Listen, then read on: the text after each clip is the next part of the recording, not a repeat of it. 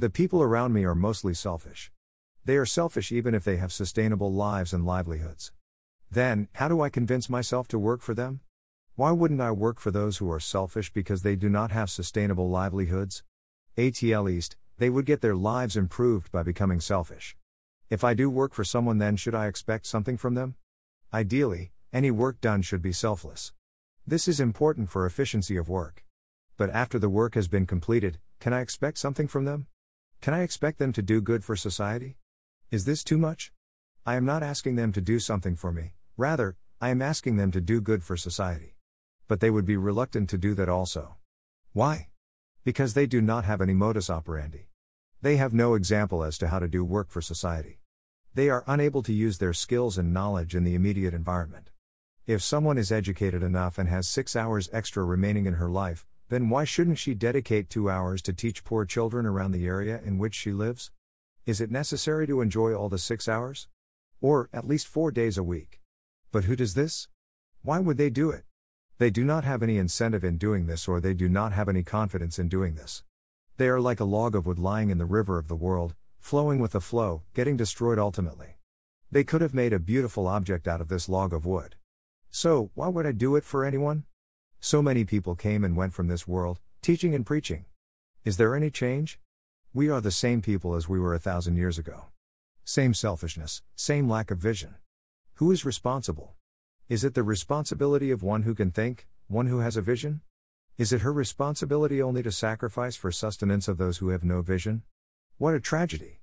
The person having vision is doing work for one who has no vision so that the second person can survive and keep on transferring the lack of vision further into the time. Why don't we just kill them? But then who will decide who has vision and who has not?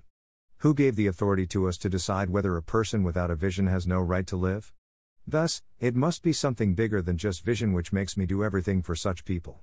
I know that they would never be able to think ahead, but then too I would be doing everything.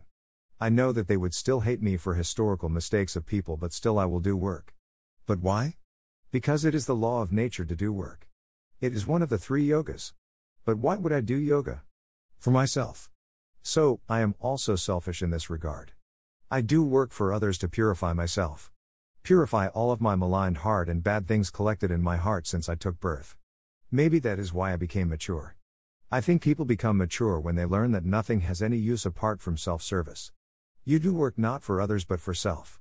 But then this would be counted in selfish work. Yes and no. I do work for myself may seem selfish, but after a time, I would be doing the work for the sake of work.